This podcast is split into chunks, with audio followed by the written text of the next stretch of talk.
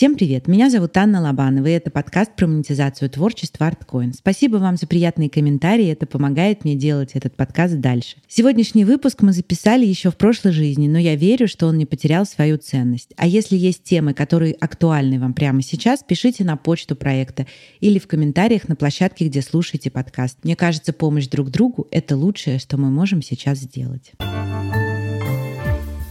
Сегодня со мной музыкант, создатель российского чарта по фолк-музыке Дарьяна Антипова. Привет. Привет. Расскажи, как в твоей жизни появилась, собственно, вообще фолк-музыка? Ох, это очень длинная история. Я никогда не хотела ни в какой шоу-бизнес, ни фолк-музыку, и несмотря на то, что в моей семье фолк-музыка всегда была, то есть у нас песенная семья, у нас есть старобрядцы, бабушка, прабабушка, и мы с детства все это пели, впитывали на праздниках ну, с сестрой. Но при этом я всегда говорила, что, извините, музыка, шоу-бизнес, ну, во-первых, фолком денег типа не заработать, нафиг он кому-то сдался, да? А во-вторых, ну, короче, я была очень настроена на журналистику, на биологию, на танцы, балет, на все что угодно, кроме этого. Но в какой-то момент моя сестра все-таки пошла на фольклор, училище искусств, познакомилась там с будущим мужем Валерием Нарышкиным. Они решили создать группу, которая впоследствии стала группой Виданколот. И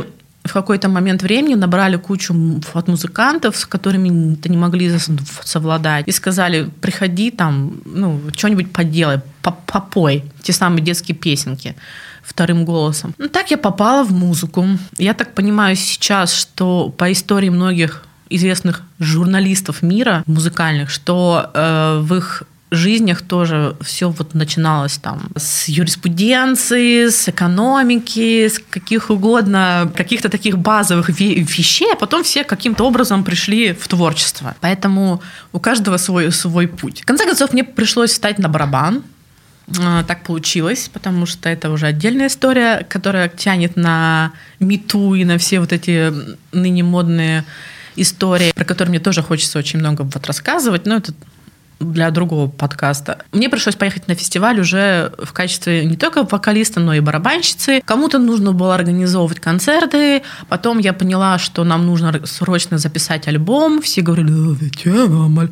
Я такая, вы что, офигели, что ли? Какая группа без альбома? И, в общем, меня вот это все поперло. Потом было очень такое болезненное, страшное вот расставание с мальчиком вот, после там многих лет от, ну, вот отношений, чтобы не сойти с ума, я тоже стала, ну, то есть я поняла, что я либо буду выбрасывать пейджеры, телефоны из окна, да, и, и плакать, либо я займусь как бы организацией. Уход в работу. Уход в работу, дело. да. И поэтому я стала писать это фестивалям всем, которые отыскала. Там была библиотека краеведческая в Красноярске. В общем, там какой-то старый интернет, новый, вернее, тогда еще в какой-то странный компьютер. Я стала писать фестивалям, договариваться на любые условия, только чтобы туда поехать. Потом оказалось, что, в принципе, можно позвонить всем своим ну, вот однокурсницам с журфака, и они в принципе, уже придут и вот осветят твой первый концерт. А потом оказалось, что, в принципе, даже люди приходят и деньги приносят. Я такая, о, деньги! А потом оказалось, что есть фестивали, они тоже платят деньги, еще можно классно путешествовать на халяву и, в общем-то, как бы смотреть мир. Я такая, о, я хочу в Европу, и стала, ну, вот отсылать заявки в Европу. Они такие, о, в России кто-то говорит по-английски. Такая, блин, что происходит? И мы стали ездить в, в Европу. Давай для начала еще скажем фолк-музыка, если вот более-менее официально.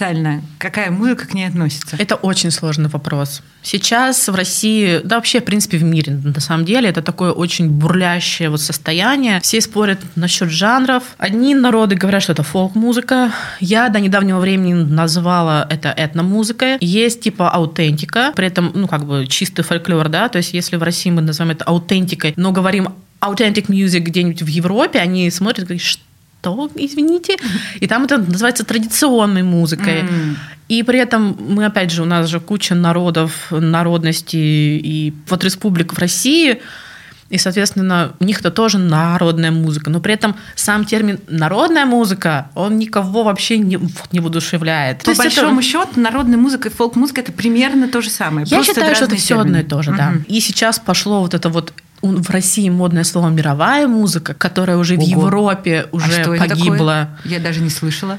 Ой, это там лет 30 назад в Великобритании в каком-то баре под, с каким-то русским названием угу. собрались журналисты и сказали, а как нам вообще э, выделить вот все, что связано типа вот с, с какими-то элементами народа в магазинах?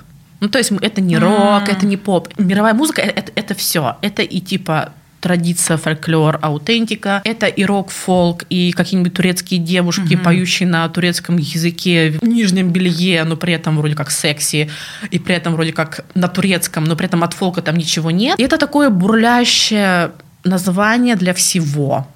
Ну, то есть я так понимаю, что если мы возьмем какие-нибудь национальные испанские гитары, оно тоже попадет туда. Туда уже попадает все. И поэтому сейчас в Америке и в Канаде начался бой против этого термина, угу. потому что фактически, как мы понимаем, да, этот термин был назван белыми мужиками в Великобритании, которые так называли все, что не белое. Что-то африканское, что-то такое. То есть блюз тогда туда, получается, да, и джаз. Да, да, я, кстати, да, не продумала да, да, да. И, и регги, туда попадает все. В общем, многие сейчас это слово называют помойкой. Мы Сложные чарт, правила. Да, назвали чарт по мировой музыке, но в просторечии я это все вот называю фолком и очень не, это не люблю отвечать на все эти вопросы. Я как раз не про терминологию, а скорее про понимание, что к ней относится, имела в виду. Я поняла. Ну, все, что связано с каким-то элементом традиции. Я правильно понимаю, что в нашей стране вообще фолк-музыка, при том, что не приносит денег, все же достаточно популярна? Она не популярна, как и во всем мире, потому mm-hmm. что ее нет на телеке. То есть, что, чего нет в телеке, то как бы особо никому и не нужно, кроме субкультуры и нескольких вот активистов, которые вообще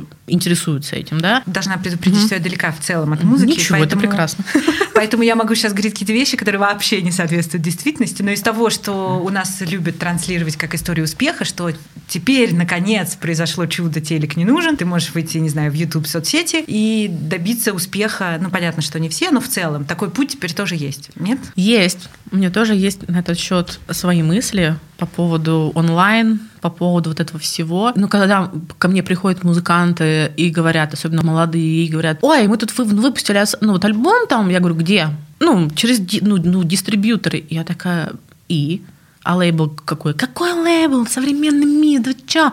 Все залили. Окей, кто это слышал?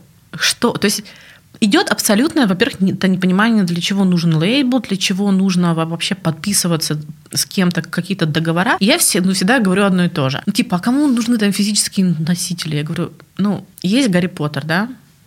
В чем исчисляется, в принципе, успех? По, да, успех Гарри Поттера. Э, в, ну, вот изначально, в количестве проданных экземпляров. Чего? Скачивание на Ютьюбе, э, скачивание там нелегальных переводов на русский язык. Ну, то есть чего? Ты не можешь это посчитать. Конечно. Да? То есть мы всегда э, берем нечто, что ты вот можешь пощупать. И, к сожалению, онлайн-дистрибьюция это прекрасно, это замечательно. Естественно, она должна идти вместе с физикой до сих пор, потому что винил никто не отменял. В Москве сколько там, до 12 магазинов с винилом. Я просто что-то типа вот интересовалась. Тоже он умер, да? Возвращается наоборот. То есть если раньше у меня было несколько знакомых таких эстетов, которые слушали винилы, и все так к ним относились как к эстетам, то сейчас все больше и больше людей вокруг, да. вплоть до родственников. Вот буквально вчера двоюродный брат прислал мне, значит, фотографию, что он купил себе проигрыватель виниловый, типа с подписью «Теперь ты знаешь, что мне дарить». Вот. Привет, Никита. Всем хочется сейчас, особенно после пандемии, чего-то реального, потрогать, повстречаться лично. Никаких там зумов уже лучше все-таки обратно в кафешку и, и, и ну вот и потрещать. Очень хочется. И, очень хочется, очень хочется в кафешку. Вот мы сегодня ну, сели с мамой, маме тоже привет. И такой кайф прям в Москву вы, ну, выбрать. Я к тому, что и с дисками то же самое. Ну, то есть, что дарить фанатам? Ссылку на Spotify. Если вы фолк-музыкант, то как бы я прекрасно вижу эту статистику, и люди сами жалуются мне так потихонечку. Ну, здорово, один доллар в месяц может упасть. Это я классно. Bandcamp прекрасно, 10 долларов здорово в месяц, да. То есть, ну, это, это здорово, но людям все равно нужно что-то щупать. И если вы едете в тур, люди будут скупать все диски. То есть мы по глупости в первый тур ну, европейский взяли там сколько-то вот экземплярах. У нас был бесплатный концерт в городе Жешув. Нам девочка, которая нас вписывала через каучсерфинг. Мы просто ехали в Краков, или куда-то там дальше, в Словакию. Он сказал, я вас здесь впишу. О, а вы же группа, да, давайте я вам еще концерт ну, вот, организую, но бесплатный, но в университете. Через два дня, а мы уже выезжаем из Москвы, и мы такие, ну, ладно, окей, типа... И мы пришли, там было 200 человек, они все купили наши диски, и мы заработали больше, чем заработали бы, если бы это был платный концерт, и мы бы там ну, получили там условные сколько-нибудь. Классно. Давай вот. тогда пойдем сейчас по советам. Значит, если вы начинающая группа, первое, что вы должны сделать, я поняла два, две вещи. Это записать альбом конечно. и попробовать вписаться в любые фестивали на любых условиях. Конечно, конечно. Конечно, нужно там понимать, как вы выглядите на сцене, харизматичны, красивые. Нужно ли у вас там брать много денег или, или вы бесплатно будете вот работать? Опять же, если это уже профессиональные музыканты, которые там, не знаю, открывают, закрывают проекты каждый год новые, да, и чисто чтобы вот поездить с новым именем, это одно дело. Если начинающий музыкант, конечно, там, там бесплатно поначалу. Ну, я так понимаю, mm. что они, организаторы, хотя бы, наверное, дорогу закрывают, чтобы ты в минус не уходил. Да все по-разному, как договоришься. Где-то бесплатно, где-то за дорогу, где-то за, ну, за большие гонорары. Я помню, что мы однажды приехали в какой-то дикий фестиваль по Домском. Есть такое село Окунево, такое очень сектантское абсолютно село. Мы туда приехали, встряли. Про это можно тоже отдельную книгу писать, что там происходило. Какие-то абсолютно безумные, дикие вещи. Очень странные, очень странные вещи. Мы оттуда бежали, мы там жили в какой-то страшной, дикой палатке. Вот просто вот военной. Там лежало О, 200 человек. Вот мы вот лежали как-то вот, ну, попами к земле. Нас съедали заживо комары. И мы такие, кошмар. И мы оттуда еле выбрались. Нас оттуда даже увозить никто не мог, потому что все, по-моему, ходили какие-то, ну, под каким-то каким веществом. То есть это был какой-то полный ужас. А после этого мы полетели в Венгрию, и в городе Печь была европейская столица культуры, культурная столица Европы, что-то такое. И нам там тогда в те далекие годы заплатили что-то типа 2-3 тысячи евро за концерт. Мы жили в пятизвездочных отелях. И, то есть, ну вот все как попадешь, да, все Про какие годы начала вашей пути, вашей группы мы говорим? 2006-2009, когда был такой вот расцвет всего вот этого, да. И тебе на первых порах помогло, я так понимаю, твое журналистское образование? Конечно. Вот какие советы ты дала бы сейчас начинающим музыкантам с точки зрения продвижения, потому что это ну, неразрывно связано да, с карьерой и профессией? Ну, учить английский. Так, еще? Потому что нас никто не говорит по-английски. И это прям первая большая проблема. Если вы, ребята, хотите чего-то вообще добиться, учите английский. Во-вторых, обучайте хотя бы одного человека менеджером быть, либо берите кого-то из своей семьи менеджером, хоть маму с папой. Вот, потому что без менеджера тоже никак.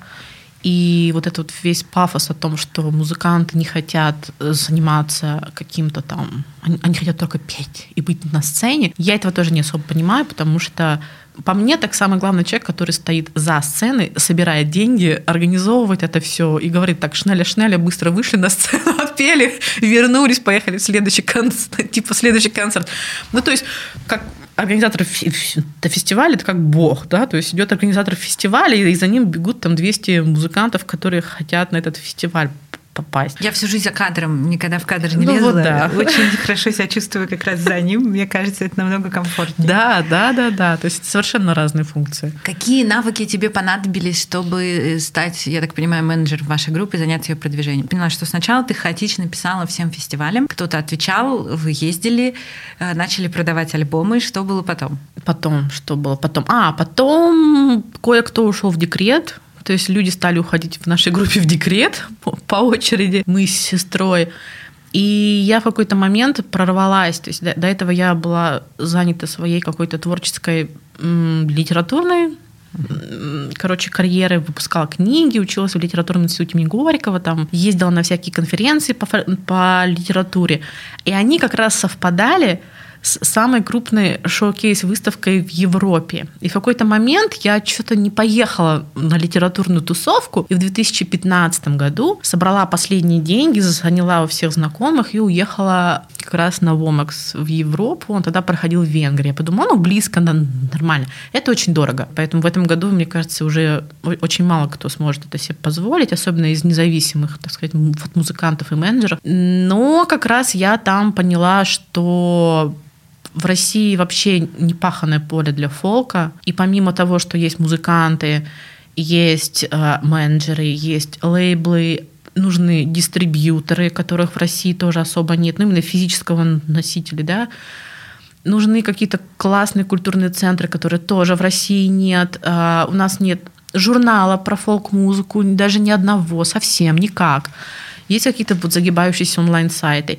И я просто села в шоке от этого всего и поняла, что нужно строить. Да, у нас болото, ну как бы зато ты вот стоишь на болоте, можешь строить сам все что угодно. И чарт это был совершенно естественным таким путем. Я уже сама к нему вышла, я просто не знала, ну, уже куда идти и что делать, так, чтобы в пандемии дома, чтобы про тебя не забывали, потому что, естественно, что огромная конкуренция за внимание. Каждая страна очень сильно борется за то, чтобы их музыка, их вот музыканты э, были на слуху. И вот для того, чтобы бренд России хоть как-то поддержать после 2014 года, потому что в 2015 со мной очень многие даже не разговаривали. Они такие, а, Russia, окей, okay, bye. А, это продолжалось вот даже до пандемии, когда я поехала в Америку на Folk Alliance in, in, in, in, вот International, там типа все такие, ну, знаете, там типа, ну, вот американцы улыбаются, да? И мы сидим вот за, столом, первая встреча, они такие говорят, что, Russia? No, we are not in, interested. И просто уходили, вот разворачивались и уходили. И я рыдала там пять дней. Конечно, вот это все, это очень сложно. Но я как раз с 2015 года пыталась пробить вот эту вот стену, показать, что у нас классные музыканты, что я классная, что все мы классные, и что мы работаем, творим, и что с нами нужно вот работать. Поэтому вот к этому всему пришло, да. Вопрос у меня такой еще по поводу записи альбомов. Это большие вообще деньги, чтобы записать нет, альбом? Нет. Я так понимаю, все боятся как раз потому, да. что кажется, что, боже, где мы Потому что средства. все читают... Что я еще хотела сказать, да, что раньше это было пробивание головой ну, стены, потому что я не знала ничего. Вообще, куда идти, что делать, uh-huh. куда бежать. А сейчас информации миллион курсов миллион. Пожалуйста, читайте. Есть бесплатные там, группы ВКонтакте, есть платные курсы, не, не такие уж и дорогие, есть консультации частные. Пожалуйста, вкладывайтесь. То есть не обязательно платить деньги за курсы, можно просто все в интернете найти, перевести с английского, с русского. На русском уже все есть, уже все перевели. Сидят все сидят такие, а что делать? Если в Америке запись альбома считается от 10 тысяч долларов, uh-huh. я, я тоже не очень понимаю, на что, может быть, это какие там, не знаю, инди-музыканты, то фолк именно это ну, вы можете в своем маленьком городе, в каком-нибудь пойти в ближайшую студию, где есть микрофон, и, и, и просто вот записаться. Сложнее найти хорошего звукорежиссера. А что вы все вместе поете? А как это так вот? А? И чтобы они как бы свели все воедино красиво, потому что у нас тоже проблемы с барабанами были. А микрофона хорошо? Слушайте, я говорю, ВКонтакте нет барабанов. Ну, у меня микрофон хорошо. Какой-то ужас. То есть у нас в России пока еще не умеет сводить. Я так понимаю, что это, в принципе, проблема в мире. Нужно просто точечно идти. Но даже несмотря на это, можно прийти в любую студию музыкальную за условные, извините меня, 500 рублей в час в каком-нибудь Новосибирске Кемерово в наших... Я говорю про большой город. За 500 угу. рублей записаться в час. Ну, потратите вы 10 тысяч рублей. Ну, потратите вы на запись 35-минутного альбома 15 тысяч рублей. Ну, как бы... А плюс сведение. Ну, в общем, вы должны уложиться, получается, тысяч... Двадцатку. Да. За двадцатку можно точно. записать нормальный этнический коллектив. А самое главное, что если вы говорите, это фольклор, вот она, этнический коллектив, к вам никто придираться не будет, потому что ну, нет MTV для фолка. Когда мы говорим про фолк и этнику, нельзя говорить про какие-то стандарты, да, и вот, вот та самая любимая фраза «я художник, я так вижу» в данном случае работает идеально. Да, да. То есть понятное дело, что если это какой-то коммерческий проект, тем более московский, тем более направлен на большие-большие фестивальные какие-то вот эти пространства, да, там другие вот расценки, так, ну, так же, как и в Москве, в принципе, там угу. она вот отличается от других городов нашей необъятной родины. Но если просто записать и онлайн попытаться заявить о себе в мире, это идеальное сейчас время. То есть сейчас можно даже по фестивалям не ездить, говорить, извините, у нас пандемия, просто записывать альбомы, вот реализовывать, продавать их там, ну, неправильно слово, слово продавать, это прям очень плохое. Находить для сотрудничества иностранные лейблы, российские лейблы, онлайн даже, да, вот как бы заниматься пиаром, то есть можно любого качества запись, потому что это фолк. Есть ли какие-то нюансы продвижения, если мы говорим конкретно про фолк-музыку, в отличие от остальной? Я думаю, что должны быть. Ой, это вообще совершенно другой мир, да. Вот это, кстати, вот чем я вот стала вот заниматься последнее время. То есть изначально все-таки как журналистка мне стало интересно, а как же это там вот работает, потому что мне не было здесь как-то особенно комфортно, потому что я не понимала, а куда писать про, про музыку. То есть я раньше работала журналистом в Moscow News, была такая газета потом прикрытая в 2014, как и все остальное. И туда писала как раз про, про фольклор очень много по-английски. Потом стала писать некуда. И тут я такая хожу, ну, то есть общаюсь с этими вот иностранцами, общаюсь, понимаю, что там совершенно тоже все по-разному. То есть если в Норвегии за одну передачу на радио в неделю журналист получает такую зарплату, на которую он может купить квартиру, для я нас это просто, просто... Этому журналисту. Это один такой журналист в мире. И он живет в Норвегии. Вот. То, конечно же, в других странах чаще всего это все-таки энтузиасты, подкасты, радио такое, то есть онлайн, либо тоже ну, заливают на Mixcloud, еще куда-то, uh-huh. ну, какие-то такие вещи. Но, несмотря на это, это тоже выгодно. Я не понимаю, почему в России нет журналистов нормальных, которые работают именно с фолком. То есть они, возможно, есть, но я почему-то про них особо и не знаю. Там на радио только, только есть, и то, и, и то не в чистом фольклоре. Это тоже отдельный разговор, как чистая аутентика отделяется от так сказать, мировой музыки. Везде какое-то вот разделение, вот разделение. Вместо того, чтобы вот объединяться, все куда-то вот уходят в какие-то вот свои между собойчики. И какие в итоге нюансы? Как вообще можно продвигать эту музыку, учитывая, что специального, получается, ничего-то и нет? Ну, во-первых, есть специальные пиар-агентства угу. музыкальные. Конечно, они же есть. Люди на этом деньги зарабатывают. Я теперь этим деньги зарабатывала до есть, позавчера. То есть ты работаешь как э, пиарщик фолк-групп? Да, я потому что стала понемногу этим вот, ну, заниматься. Много лет я отсылала альбомы своей группы «Виданколот».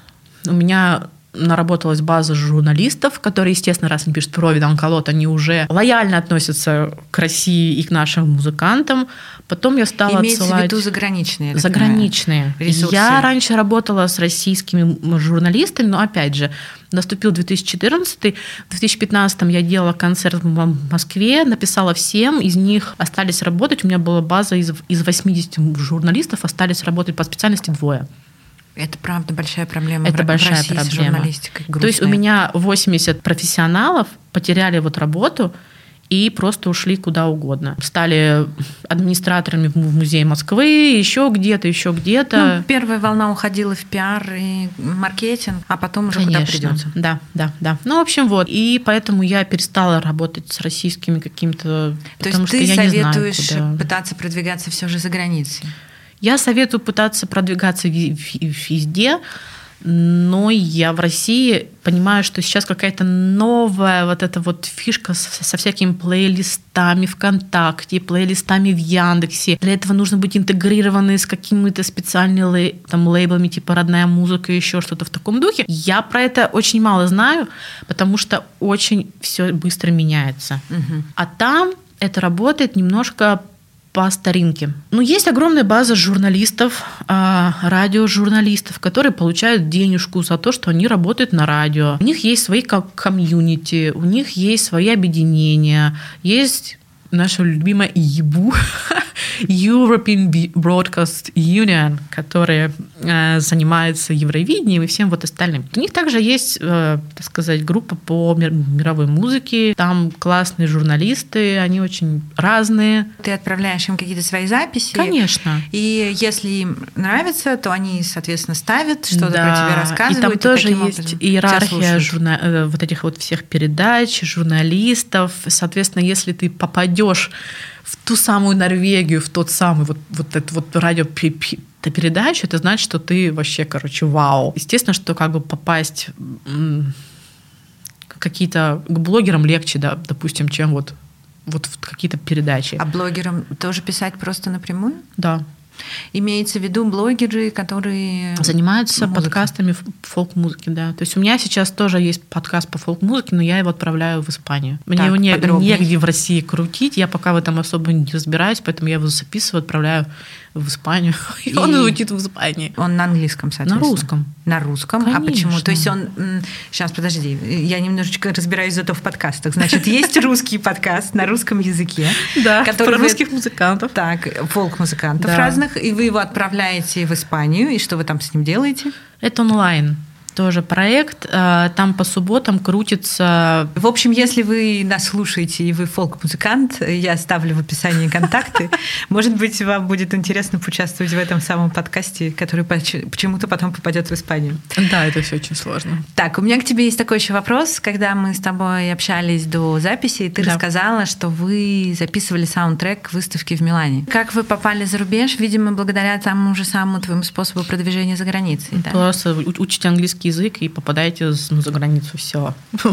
То есть после того, как э, ты начинаешь участвовать там на фестивалях, тебя слушают, к тебе приходит предложение? Или Конечно. Как это было? Я никогда продвижением как таковым особо не занималась, потому что я не знала как. То есть мы просто делали музыку, я вот рассылала альбомы, мы ездили на фестивали. По старинке каким-то образом к художнику Брониславу Янкичу из Сербии, который в тот момент жил уже в Нью-Йорке, и, и они с будущей своей женой Моникой, которая тогда работала моделью для Victoria's Secret, они почему-то как раз помогали Джан Паоло Барбьери с его выставкой частной в Милане. Жан Паоло Барбьери — это очень известный фэшн-фотограф, который фотографировал в свое время там Одри Хэбберн, Майю Плесецкую, в общем, такие канонические очень крутые. И они делали странную-странную выставку личную, фильм снимали.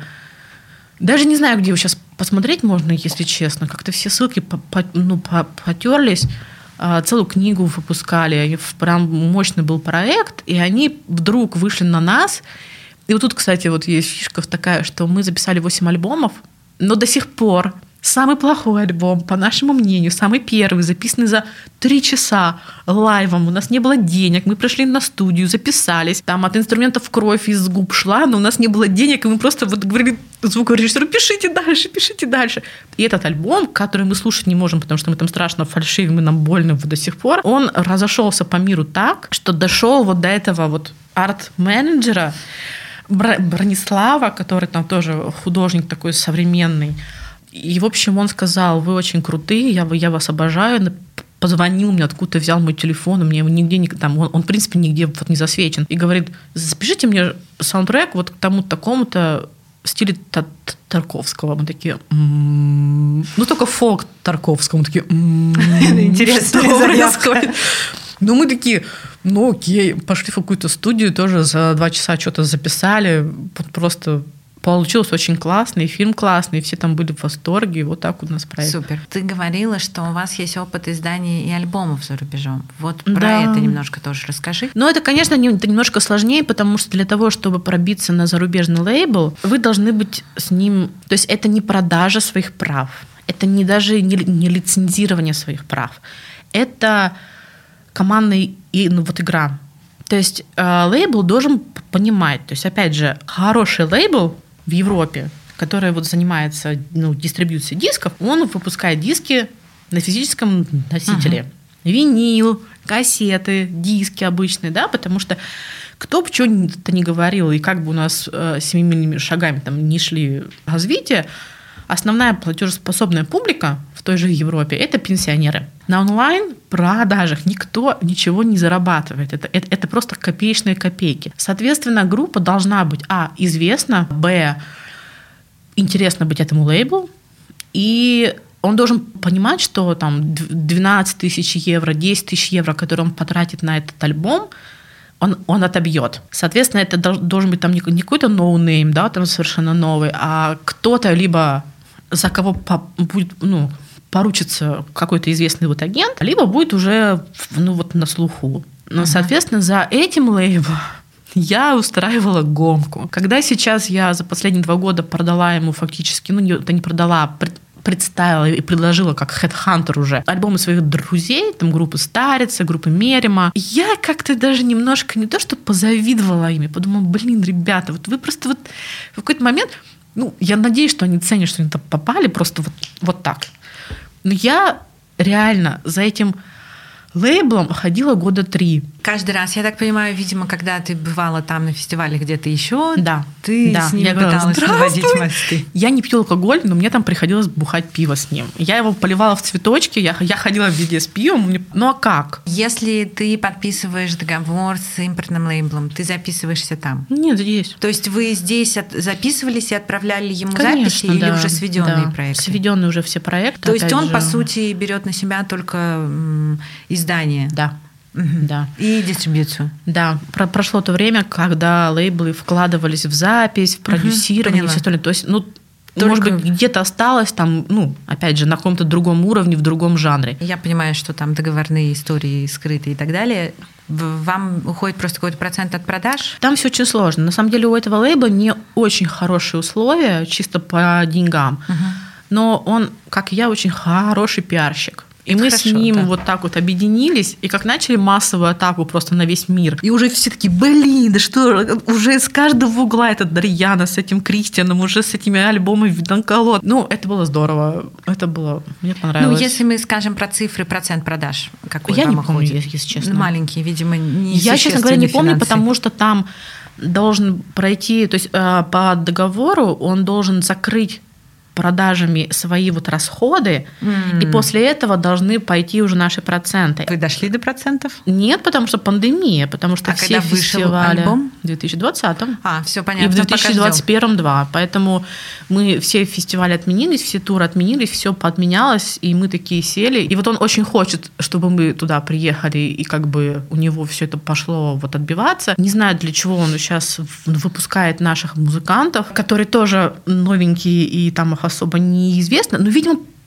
покупают, потому что Видимо, немцы да. не будут вкладывать деньги в, в то, что не приносит денег. Если мы говорим про финансовую сторону, может ли фолк-музыкант в России сейчас жить на это? Или все вынуждены где-то еще зарабатывать? Я считаю, что даже не только фолк-музыканты, все, фолк- все музыканты в какой-то момент времени работают еще где-то. Просто важно работать где-то, чтобы это не занимало все твое время и не заставляло тебя делать карьеру. Можно где-то вот работать на там part-time какой-то, да, там частично либо фрилансером. Лучше, конечно, чтобы это что-то было стабильное, но такое, что если, допустим, вам нужно уехать, вы раз таки отпросились, уехали, да. Для меня всегда вот эта вот стабильность была намного важнее, чем какие-то там тво- творческие вот эти вещи, Я все надеюсь, что в наш подкаст однажды придет человек, который, которые скажет, не работают. который скажет, меня кормит мое творчество на сто процентов, я всем доволен. Мне не надо заниматься больше ничем. Ну, Есть музыканты. Один бурятский музыкант, этнический фолк-музыкант, когда узнал, сколько я получаю в Москве, сказал, а зачем ты это делаешь? Я говорю, в смысле? Это же много. Он сказал, это такая фигня. Я зарабатываю в три раза больше. И он играет на этническом инструменте, поет горловым пением. Ну, а как это бы так он- популярно? Почему это настолько Потому что на это востребовано? можно жить. Можно жить в Бурятии, в смысле у него там меньше расходы? Или в Нет, смысле он просто там самый принципе. популярный человек, которого зовут на все свадьбы, прости меня, господи, какие-то еще Ой, мероприятия? Во-первых, он по Европе ездит, то есть Ага. он там востребован, у него там агент, опять же, из Бурятии, но он там есть агент, вывозил его каждый буквально месяц в Европу на в туры. И я скажу, что там тоже деньги не такие огромные, но когда ты пашешь много, в своей профессии, ты, то есть ну, в, вот в музыке. На этом можно там и жить, и кормиться, и на эти евро потом прекрасно жить в любой, в любом уголке вот России, в любой деревне, в частном доме. Все сибирские вот известные музыканты, а мы берем там Хун Хурту, Алаш. Я сейчас не буду даже имена говорить, потому что я не знаю вот про нынешнее их ну, состояние, но до пандемии они прекрасно жили у себя в Сибири, в своих селах, там у них там козы, огороды, потом они выехали в Америку в тур на полтора месяца, вернулись и дальше живут. И я знаю, что они привозили там по полмиллиона, по миллиону ру- рублей. Мне кажется, это прекрасно. То есть Мгм. это можно. То Я есть поняла. другое дело, что сейчас это очень, ну, я Сейчас тоже вообще жила на музыку. времена. Ну, это было, опять же, до пандемии. В этом выпуске много раз звучит мысль о том, что надо обязательно изучать английский, если хочешь интегрироваться в международное творческое сообщество. Поэтому я хочу вам посоветовать подкаст Use Your Girl Power. Это такой аудиоучебник по английскому языку, который основан на историях великих женщин. В каждом выпуске рассказывается про новую героиню, используются выдержки ее выступлений, цитаты и многое другое. Я сама с удовольствием слушаю этот подкаст и вам советую. Я знаю, что вы писали еще к чему-то саундтрек. Буквально недавно. Ой, да, саундтрек был. Это тоже, опять же, какая-то очень странная история, потому что вот я лежу, извините за подробности, лежу такая с ребенком, кормлю его грудью, два месяца ребенку, я спала два часа. Мне кто-то звонит и говорит, «А давайте мы вашу музыку возьмем в сериал. А я уже настолько привыкла, что мне кто-то звонит посмотреть в ГИК и говорит, пожалуйста, ну, дайте музыку, мы тут только бесплатно, мы маленькие и новенькие. Я уже так устала уже от этого всего. Думаю, не, ребята, ребенок плачет, ребенок орет, ну я уже устала, ничего не буду давать. Я, я говорю, не, мы, мы не хотим. Они такие, ну это Netflix. Я такая, точно гонят. Я такая, чем докажете? И что-то мне там и то. И я понимаю, что никакой Netflix, я ничего не хочу, я хочу спать. И девушка мне объясняет, что мы очень хороший э, сериал, мы вам все сделаем, приезжайте. Это просто вот ваши треки нужны. Я такая, ну фиг с вами, ладно, берите треки. И, видимо, на каком-то таком усталости, а то, что мне ничего не надо было. То есть обычно же, обычно, ну, другая вот ситуация, да, что я бегаю за людьми, такая, ну, возьмите видан колод. И они такие, ну, мы подумаем. А тут они такие, а может быть, да, и такая, ну не. Получилось наоборот, и как-то такой раз. И я вообще не поняла, как вот в этом бессонном вот состоянии мы оказались в Псковской области, на улице с киношниками, что-то там снимали, играли. Я такая, боже, что я тут делаю? А потом опять съемки, опять съемки, опять съемки. В общем, из вот разговора вот об одной песне это все превратилось в полноценный в полноценную серию, где мы фактически всю серию что-то играем. Вы в кадре? Да, мы, мы в кадре. Как называется проект, чтобы люди ну, могли «Эпидемия», посмотреть? второй сезон. Мы там играем фактически самих себя, и, к сожалению, одну песню самую безумную вырезали, но я очень жду. Второй сезон сериала «Эпидемия» вышел на сервисе «Премьер» в начале апреля. Дарьяна и ее музыкальная группа участвуют в третьей серии. Да, и он как бы потом идет на Netflix. Более того, первый сезон на Netflix входил в Да. десятку очень долго. Спасибо. Да. Пандемия. Видимо, да. Да, ну там он называться будет To the Lake 2. Да. To the Lake он называется в английской версии. И расскажем давай теперь с тобой поподробнее про твой чарт по музыке. Ты продумала про него в 2015 году, решила его создать, чтобы что? Я в 2015 думала, но у меня вот этот наш любимый комплекс ну, под самозванца мне очень долго не давал жить. И вот это вся затюкивание всех, что кто ты такая, куда ты вообще вылезла и что ты такое, потому что, опять же, для того, чтобы быть...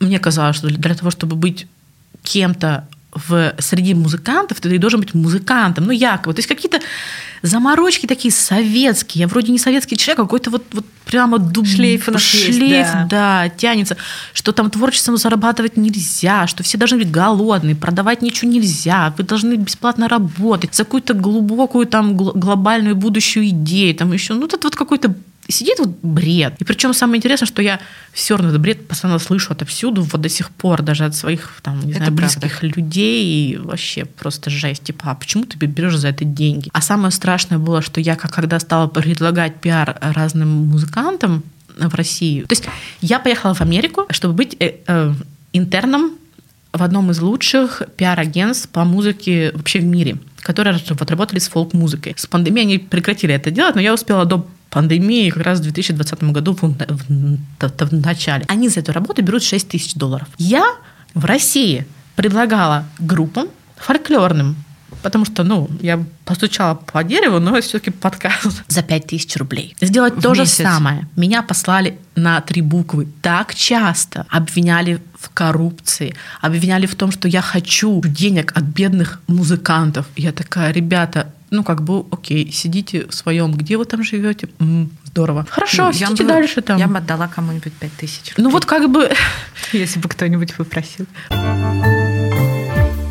Я всем музыкантам все- всегда говорю, не спешите, подождите, не торопитесь, сделайте все качественно, не заливайте все это через онлайн-дистрибьюторы, найдите там нормальный лейбл, продумайте, все прочитайте, чего вы хотите вообще издавать альбом в никуда, можно всегда. А, а зачем? И вот, допустим, сейчас группа неизвестных композиторов из Архангельска, которые сейчас в Москве, они вот послушали, и сейчас у них э, в начале марта выходит на навигатор Note Records фотоальбом. И все, как я сказала, и физика есть, и все прекрасно. Они продумали весь там весь свой договор, контракт, и все у них вышло. Они молодцы, классный альбом. А с другой стороны, надо делать все быстрее.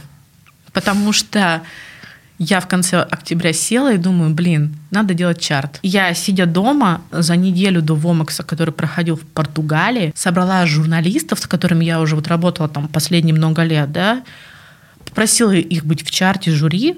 Вообще-то не жюри, это панелисты. Это uh-huh. некое сообщество, комьюнити, которое интересуется определенной тематикой. То есть, допустим, если я хочу слушать фолк-музыку, я захожу на этот ресурс, так это работает? Мы, конечно, все это выкладываем ВКонтакте, те официально залитые альбомы, которые есть в а, ВКонтакте, а, но это есть... совершенно другая профессиональная узкая Стоп. такая штука. Да. Это направлено на специалистов? Да. На кого? На тех, кто организовывает концерты или кто продает альбомы? На музыкантов. А, на музыкантов. То есть фактически это вот сообщество лейблов, музыкантов, и журналистов. И мне, как музыканту, зачем попадать в этот чат? Чтобы получить выход на журналистов? Конечно. Лейблы напрямую? Ну, за, во-первых, можно это видимость. Это понятно. То есть, если тебя уже взяли в чарт, ты уже поднимаешься. Тебя заметили. Да, тебя уже заметили. То есть тебя уже приняли. Если за тебя в конце года голосуют вот, вот эти люди, которые получают по 100-200 дисков в месяц. Специалисты. Да, специалисты. Естественно, что вот, ну, это, это, это критики, ну, как в литературе. По сути, да. так. То есть они тебя уже, в принципе, заметили. А чтобы туда попасть, я на входе должна каких-то денег заплатить? Ну, во-первых, нужно иметь альбом uh-huh. определенный с 35 минут. Uh-huh. Мы не принимаем и пишки мы ага. не принимаем синглы. Журналисты все это отслушивают от, собственно, просто а любви музыканты? к русской музыке. Музыканты платят? с этого года будут платить. Будут. Уже угу. по подножку Какой? платят. Большой? 5 тысяч рублей. А, те самые 5 тысяч рублей. Я потому что не знаю, не вижу смысла делать больше. С другой стороны, я не, не вижу смысла делать это снова бесплатно, потому что я устала. Тот музыкант или группа, да, которая находится внутри этого чарта, к ним есть доступ тех самых журналистов, если, например, они хотят обратиться? Во-первых, журналисты получают все эти альбомы. Чаще всего, если им реально что-то интересует, да, они просят, они, uh-huh. они сами просят контакты музыкантов, берут у них интервью, рассказывают про них там на своих вот радио, радиопередачах. Чаще всего, если кого-то подхватят, оно потом будет крутиться, крутиться, крутиться. Сообщество очень тесное.